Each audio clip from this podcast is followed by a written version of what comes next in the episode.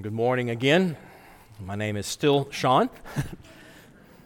And if you're one of our guests here today, we're so glad that you're here. If you'd like to find out more about our church, you can turn to the back cover of your order of worship here and scan this QR code right there.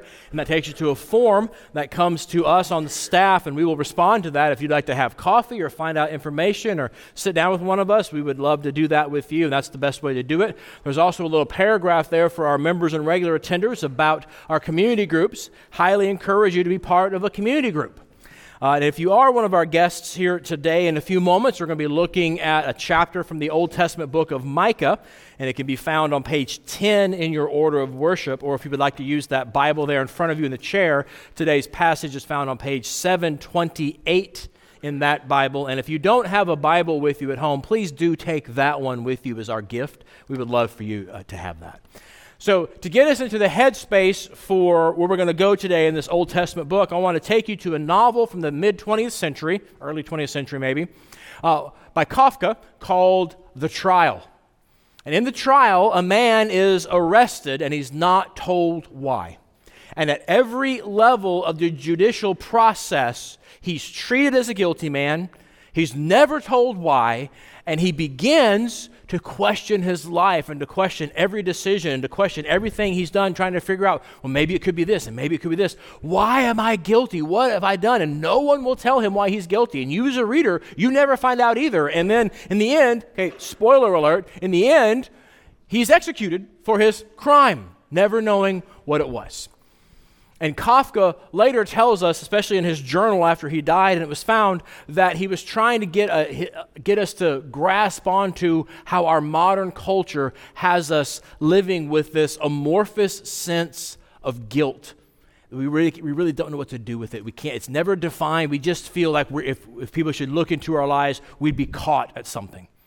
And I tell you that story because that is not what the Old Testament prophets are like. They are all about showing us exactly why we are guilty. They don't just want us to do a choose your own adventure with guilt and shame. They want us to know exactly what it is and why. We saw last week that the word of the Lord came to Micah, this Old Testament prophet who is preaching at a time when there's been a post-civil war in ancient Israel. So there's 10 tribes in the north, and there's one tribe in the south, Judah, centered around Jerusalem. There's 10 tribes in the north, centered around the city of Samaria. And then the 12th tribe of Levites are kind of going in between them as the priests. So you have these 12 tribes of Israel, but they're not living together in unity, even though they're all God's people officially. And so he is standing in the south, looking to the north and telling them of this coming destruction that's going to happen to them because they have all been unfaithful to the Lord. They've been going through the motions of this Old Testament religious system, and yet they were also on the side engaging in the pagan stuff and throughout their week. And then even we find out later, they were bringing some of this pagan stuff into God's worship on the Sabbath day. And God believes in the first commandment even when we don't. And so he does something about it. Within Micah's lifetime, the Assyrian army is going to come and they're going to destroy the north. They'll invade Judah and they'll work their way through several towns and cities until they get to the gates of Jerusalem itself. And today's text is a hard text. If you've read ahead, you're like, what in the world is this? It's full of a bunch of town names. So I'll tell you in advance, were you to invade Judah from the north, these are the towns you would work yourself through on your way to Jerusalem. So he's addressing these towns specifically. It's a passage of judgment, and it's hard, but this is God's word, and his mercy and grace and his holiness and justice are shown to us today. So turn with me now to Micah chapter 1, verses 10 through 16, page 10 in your order of worship, page 728 in the chair Bible. Tell it not in Gath, weep not at all. In Beth-le-aphrah, roll yourselves in the dust. Pass on your way, O inhabitants of Shaphir, in nakedness and shame. The inhabitants of Zaanan do not come out. The lamentation of Beth Ezel shall take away from you its standing place. For the inhabitants of Maroth wait anxiously for good, because disaster has come down from the Lord to the gate of Jerusalem. Harness the steeds to the chariots, O inhabitants of Lachish. It was the beginning of sin to the daughter of Zion, for in you were found the transgressions of Israel. Therefore you shall give parting gifts to Morsheth Goth, and the houses of Achzib shall be a deceitful thing to the kings of Israel. And I will again bring a conqueror to you, inhabitants of Mareshah. The glory of Israel shall come to Adullam. Make yourselves bald and cut off your hair for the children of your delight. Make yourselves as bald as the eagle, for they shall go from you into exile. Now let's pray together. Now, gracious God and Heavenly Father, Lord, as we come before your word today, we come before a passage that admittedly, Lord, is hard, it's odd, it's just a difficult thing. And so, Lord, we pray that you would be true to your promise, that you would open this text up to us, that you would show us your truth yet again of your holiness, of your justice, of your grace and your mercy, and of our need of you. Father, give us truth. We ask this by your Spirit. In Jesus' name, amen. So I have 5 kids, and one of the standing jokes I like to do when I'm feeling a little playful is I'll tell them all, say, you know, I'm not allowed to have favorites, but some come closer than others. You know, and so too, all of God's Word is inspired, but some texts feel more inspired than others, okay? And this is definitely one of the ones like, I don't know about this. So last week, we ended with Micah saying that he would lament and wail for his people. And in this section, we kind of get that. This is where he's lamenting and wailing. These are people who had the Scriptures. They had a history with God. They had known His works. They knew His story, and yet they had turned their back on Him. All the prophets in the Bible have this balance when you look at their books as a whole of judgment and hope. But sometimes when you're going through them systematically, you end up in a section that kind of lands on one side. And this is a passage of judgment today. Okay, so I want to own that. So stick with me as we walk through it, because we'll get to the good stuff eventually. So that gives us our theme. We're going to kind of organize ourselves around today, and that's this. God's judgment is a big deal for us and for them. So Micah's standing in Jerusalem, and he's looking north, and he's saying, hey, bad times are a-coming for God's people. Assyria will capture this entire area that we just read about and do really bad things. In the late 1800s, mid to late 1800s, British archaeologists actually found the city of ancient Nineveh. And they were actually able to excavate down to the very throne room of ancient Nineveh. And in the records they found there, the authorities of Nineveh claimed from this specific area to have taken 200,000 captives from these towns. That's a lot. There's bad things coming. But at the moment, that's all in the future, and they don't know it's coming. It's Assyria is a distant rumble they maybe hear rumors about, but right now the economy's good, everybody's happy, the poll numbers are up, so it's fine. So what Micah does is Micah uses all the rhetorical skill he has to try to get these people to pay attention, to shake them out of their prosperity stupor. Hey, bad things are going to come. I wish you could see this in the original Hebrew and understand it, because he uses a lot of alliteration, and he uses some other literary devices where visually seeing this passage, it's actually really beautiful the way it all lines up. But he also does this great thing where most Hebrew names mean something, and so he takes the names of all these towns and he kind of weaves this story of destruction based upon what their name actually means. I wanted to capture this for you because I want you to just get the spirit of this text before we jump into it. So here's my poor attempt to kind of capture this as if he were in here talking about us. I put this on a slide for you. It'd be as if he were going to stand in downtown and say this. There'll be a loud pow in Powhatan. Chesterfield going to be Chester fried. Those in Mid-Lothian will be between a rock and a hard place. Bon Air will have bad air and smoke. The rich will flee Richmond, and there'll be no virgins left in Virginia. Now, when I do that, it seems playful, right? And it seems almost as if I'm not taking it as seriously. We're not ancient Hebrews, and for them it was the precise opposite. The fact that he would craft it this way meant this is really serious.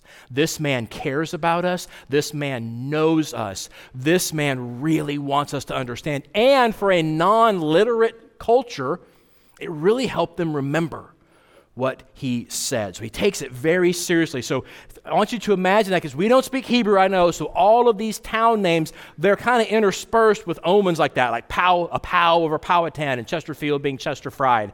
So let's jump in with Judgment's course, starting in verse 10. So he begins by picking out the city of Gath, which is a Philistine city. They'd be the first to know and the first to gloat over an invasion of God's people. And so he says, hey, don't gossip about it in Gath.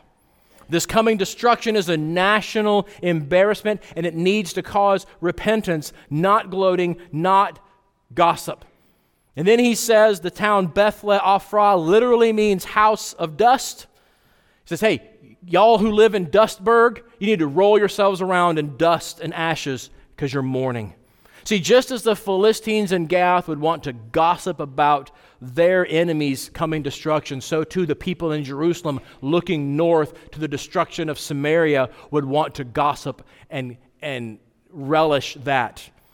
And he tells them, don't gossip, don't gloat, tremble, repent, see your powerful God here.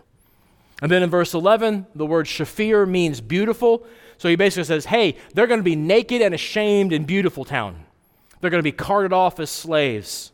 The city Zaanan, that name literally means come out. So he says, hey, Zaanan, don't come out because it's nothing but destruction for you. Beth Ezel means the house of taking away because they're going to get took. Verse 12, we get to the word Maroth. That's the Hebrew word for bitter. He says, in bitter town, they're hoping for good because this destruction has come all the way to Jerusalem. And that's kind of the point. All this wordplay aside, this is where it gets serious. If Jerusalem falls, it's over for them as a country. What hope will all these small communities have if the main city is assaulted? See, Micah is trying to describe the intense suffering that God has revealed to him is coming to these cities. He stands in Jerusalem and says these things about other towns. And the question is, would the people in Jerusalem even care about these small towns? I mean, it was so hard for them to get their mind wrapped around this. I mean, I want you to imagine, if you will, that some prophet stood up and said, I'm telling you, there's going to be a foreign army and they're going to set the White House on fire. They're going to burn Washington, D.C. to the ground. You can kind of intellectually be like, okay, I guess technically if everything goes wrong for us and everything goes right for them, a ground army could make it to D.C. Okay, but viscerally, you just don't feel that, do you? It's just such an impossibility in your mindset. That's how they thought about any destruction coming to Jerusalem. We're God's people. God's house is right there. Nothing's going to happen to us. We're His chosen people. He's never going to let us fall because our God's bigger than their God, so we're good. Don't worry about it. Micah's trying to get them to see, no, you're not secure. So he goes after their security next because God's judgment's a big deal for us and for them. So starting in verse 13, we see judgment's cause. Micah goes from warning about it coming to pointing to why it's coming. And the first thing he does is focus on this town called Lachish. And to help us understand Lachish, I want to ask a quick question. This is raise your hand. I want to know, so I know how much to tell you. How many people have heard of Fort Carson? Yeah, you would. Yeah, you would. Of course, you would. Okay, so Fort Carson is outside Colorado Springs, Colorado. It is a gigantic artillery and armor and infantry base. I mean, like one of the biggest land forces that in America used to be, I'm not sure it still is, at Fort Carson. Because if you stand at the gates of Fort Carson and you turn and you look right there is the entrance to a thing called Cheyenne Mountain, which is where NORAD is, which is where the big, huge radar installations that control the entire airspace of North America inside a hardened facility in a mountain. If the ground army wants to take out NORAD, they got to go through Fort Carson first. That's why it's there. Ancient Israel, their Fort Carson was a town called Lachish. Micah points to Jerusalem and says, don't put your hope in that city. I know they got the state-of-the-art technology. They went to Egypt and they got the secret of chariots, and now Egypt is not the only country with chariots. We've got chariots too, state-of-the-art. No one can stand before us. No one can get to Jerusalem without going through the chariots of Lachish. We're good. And Micah says, don't put your hope in that city. They're going to saddle up them horses, hook up them chariots, and they're going to use them to flee, not to fight. He tells them in advance, Lachish is going to bear the brunt of Assyria's attack. And why? This is where he starts to tell us what's going on. Look with me at verse 13. He says, harness the steeds to the chariots, inhabitants of Lachish. It was the beginning of sin to the daughter of Zion, for in you were found the transgression of Israel. That garrison of weapons, those armaments, that state-of-the-art military technology was the beginning of sin for the people of God. The attitude of Lachish became the attitude of the nation. Yeah, we're God's people. Absolutely, God is with us. He lives right there. But have you seen the size of our war horses and how many chariots we have? We're fine. We have the biggest, most advanced army the world has ever seen. We're a superpower. We're good. God bless our nation. Yes. See, Micah points out that it's no longer worship and trust in God. All that stuff was just mere lip service. What began as thanks be to God that He has given us a time of peace. He's given our kings wealth and wisdom, and so they've been able to create this army so we can maintain peace and not have to worry about it. Thanks be to God. That changed into we are strong and we have need of nothing. See, the sin was not just infecting Judah. It became indicative of all of God's people. And so God is going to send His particular judgment on the city of Lachish. Remember how I told you British archaeologists a little over a century ago found this? One of the things they actually found. You can go home this afternoon and you can Google the Lachish reliefs from Nineveh and you can see pictures of it. Or if you want to fly to London, you can go see today. They actually found in the throne room these huge carved reliefs of the Battle of Lachish because Assyria whooped them so bad the emperor wanted to be reminded of this great victory. He had it carved into his throne room. 701 BC, they came in and Lachish was no more because God took that sin seriously. Oh, let's take that to heart, dear Christian. There's nothing wrong with Lachish having defenses, especially in a war-torn age. There's nothing wrong with you and I having resources, but do we worship the blessings or do we worship the creator of the blessings? When things start to happen and stressors start to happen in our life, is our first response, do I have enough resources to get through this? Or is it God has never let me down? See, idolatry then and now is insidious. And so God does what is necessary. It must be purged. You don't treat cancer with Neosporin and a Band-Aid. You do surgery. And so He's going to do surgery on Lachish and remove it. Now at this point, just in case the people are sitting here thinking, like maybe some of you are thinking, man, I'm estranged from my family. My job is killing me. I don't have any purpose in my life. And you're sitting here talking about Zaanan and Achzib. What does that even mean? Can you speak Hebrew, please? So Micah gets to the point for them. In verse 15, he gets to the point. But before we get there, I want you to understand what's happening. So one of my guilty pleasures that I like to do, I'm trying to kill time, is I do like to watch inane videos on YouTube. I admit, I'm sorry. And one of my favorite go-to genres is this genre of repo men. Okay, these cats are crazy. So especially the guy, there's this one guy out of Cincinnati I really like to watch. He has this regular-looking Ford truck, but then he hits a button, and out from under the bed comes the tow truck stuff. And this cat can snatch a car off a street in like 15 seconds. It, in fact, it's very discomforting how easy it is to take a car nowadays. Now, he's not stealing it, because he's a repo man. He works for the actual owner, okay? So kids in the room, in case you don't know this, all these nice cars that you see your parents driving, except for like the top 10% of people in the room, most of us have what's called a car payment. We don't have enough money to buy a car, so we go to the bank and say, can I have a car? And the bank says, sure, I will let you drive my car as long as you pay me monthly for it. If you stop paying monthly, guess what? The bank comes and takes its car back. They hire a repo man to steal it from you. In verse 15, God says, I'm going to send a conqueror. The ESV says we could actually literally translate that a repossessor. God says, I'm sending the repo man in verse 15 because y'all are living on my land. You're eating my food from my crops in my houses, and I'm done. Y'all haven't been making your payment. You're out. They haven't followed God's commands. They've broken covenant. So he's sending the repo man. He's taking it back.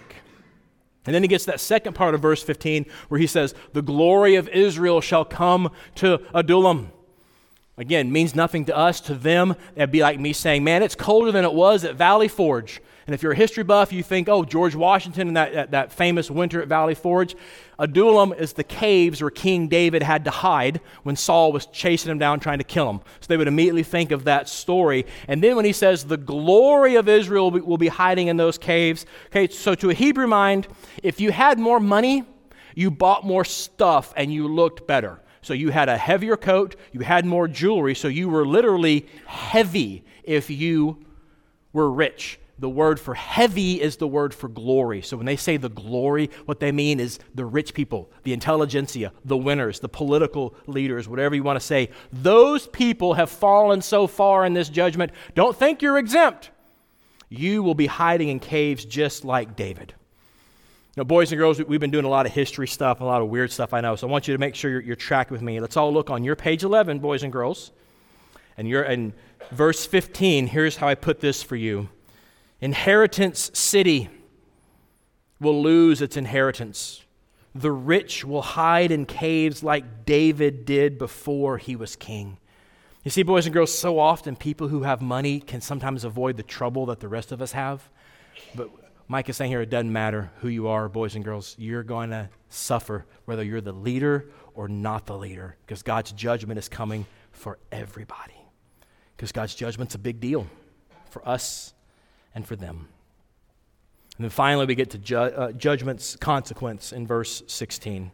Look with me at verse 16. Here's the point of all of this.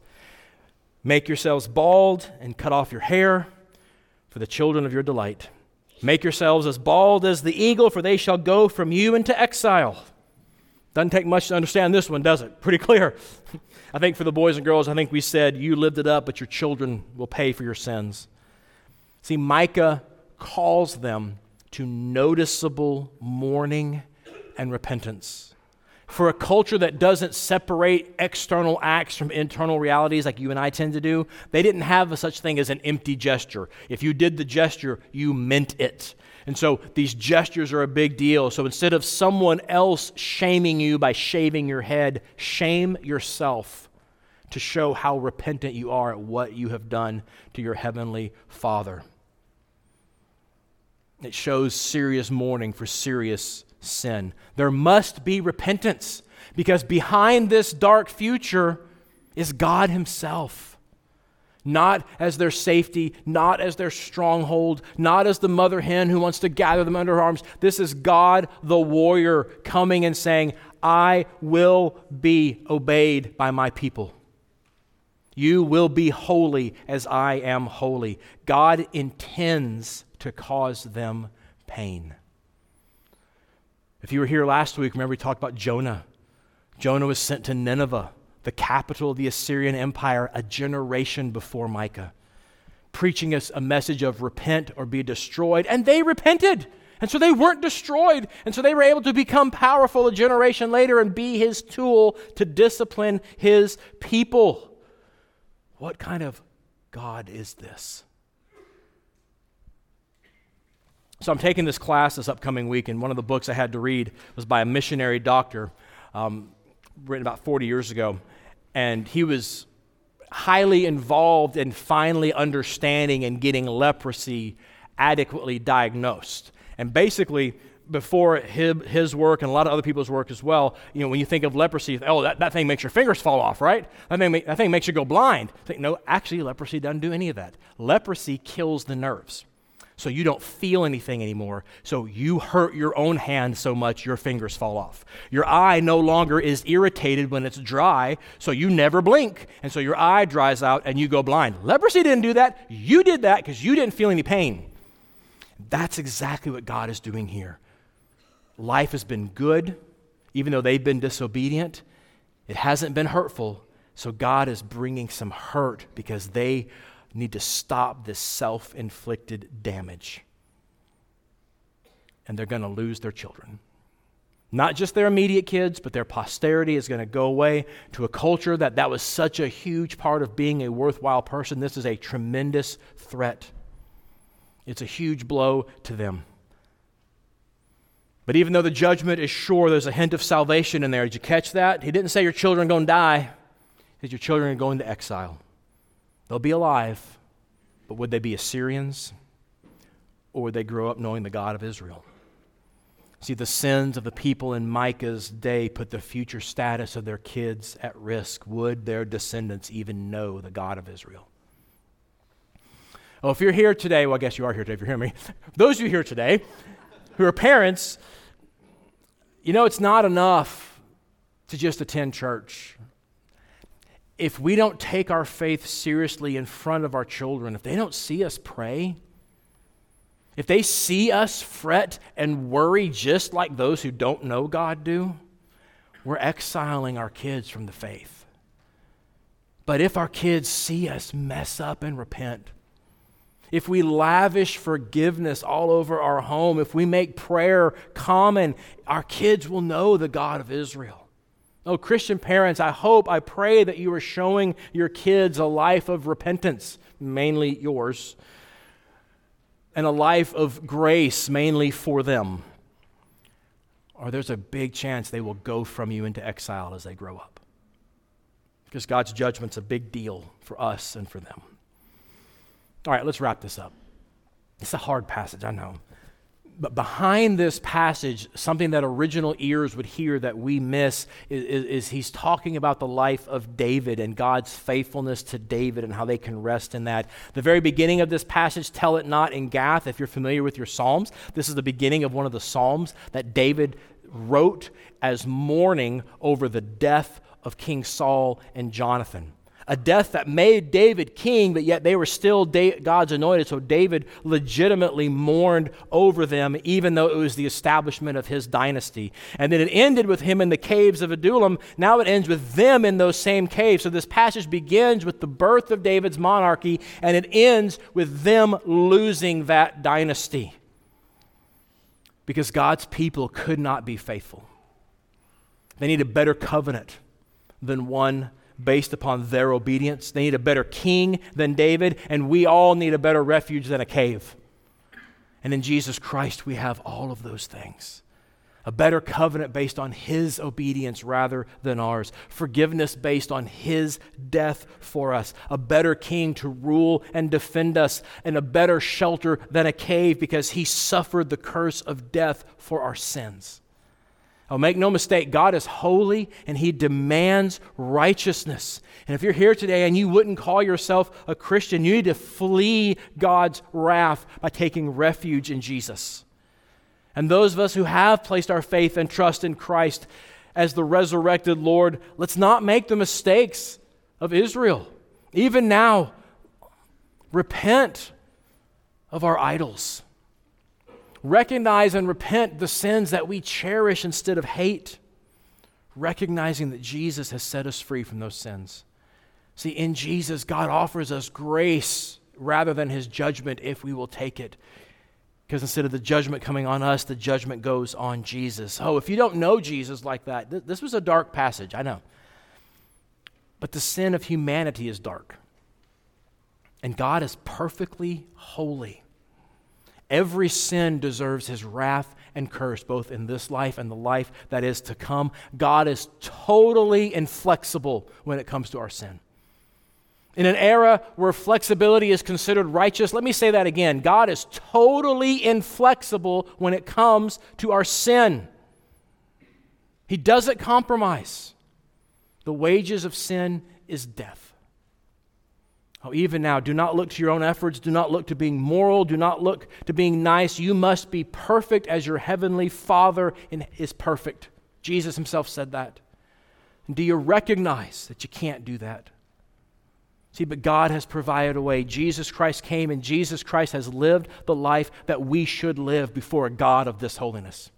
And he died the death that we should die for our sins before a God of this justice. And when we place our faith and trust in his resurrection, those things become ours. Our judgment is placed on him. His righteousness is placed on us. And we are brought into God's family and called his daughters and sons by faith. Now, if you have walked through this passage today and you felt guilt, confess faith in Christ even now. Repent of your sins and believe this gospel, and you will be saved. Let's pray together. Oh, gracious God and Heavenly Father, Lord, we thank you for difficult passages like this. And Lord, we pray that you would prick us to the heart with these messages of your judgment, Lord, that we might repent and believe. Lord, do your work of helping us feel the weight of our guilt before your holiness. But Lord, then immediately let us see the mercy of that weight being taken off of us by Jesus, who bears that load for us when we place our faith and trust in him. Now build your kingdom here, we ask in Jesus' name. Amen.